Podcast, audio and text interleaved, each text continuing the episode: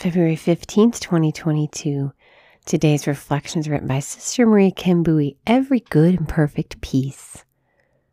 All good giving and every perfect gift is from above, coming down from the Father of lights, with whom there is no alteration or shadow caused by change. James 1 17. Our readings today give the remedy for lack of peace. We all experience a myriad of forces tugging and pushing us from different directions. This is especially true in times of crisis. I was tempted to chase myself with lists of shoulds in the weeks and months when my parents were seriously ill and after my dad died.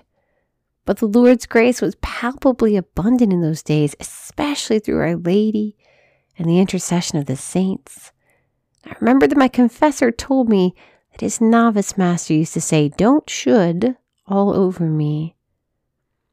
The most holy sacrifice of the Mass and the most holy rosary were totally transformed for me in those weeks and months.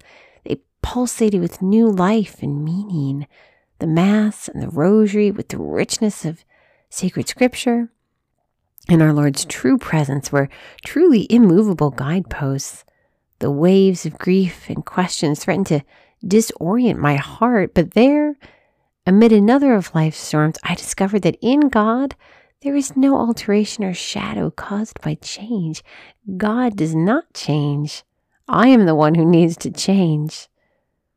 But why is it so difficult to change?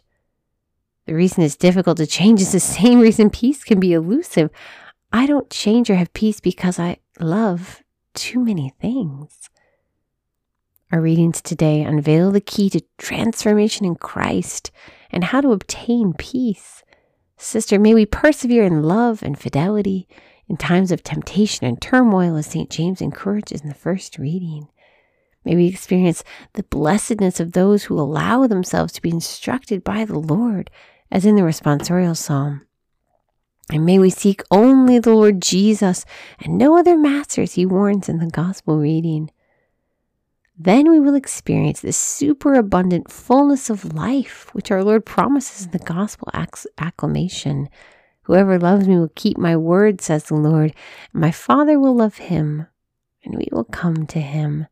John 14, 23. Lord Jesus, we thank you for this day and for this sisterhood. Help us to experience this blessedness. We ask this in your holy and precious name. Amen. We hope you'll join us this Lent for our women's devotional book, All She Had, an examination of our poverty and our utter dependence on God. Find out more about this book and our children's product at blessedisshe.net slash shop.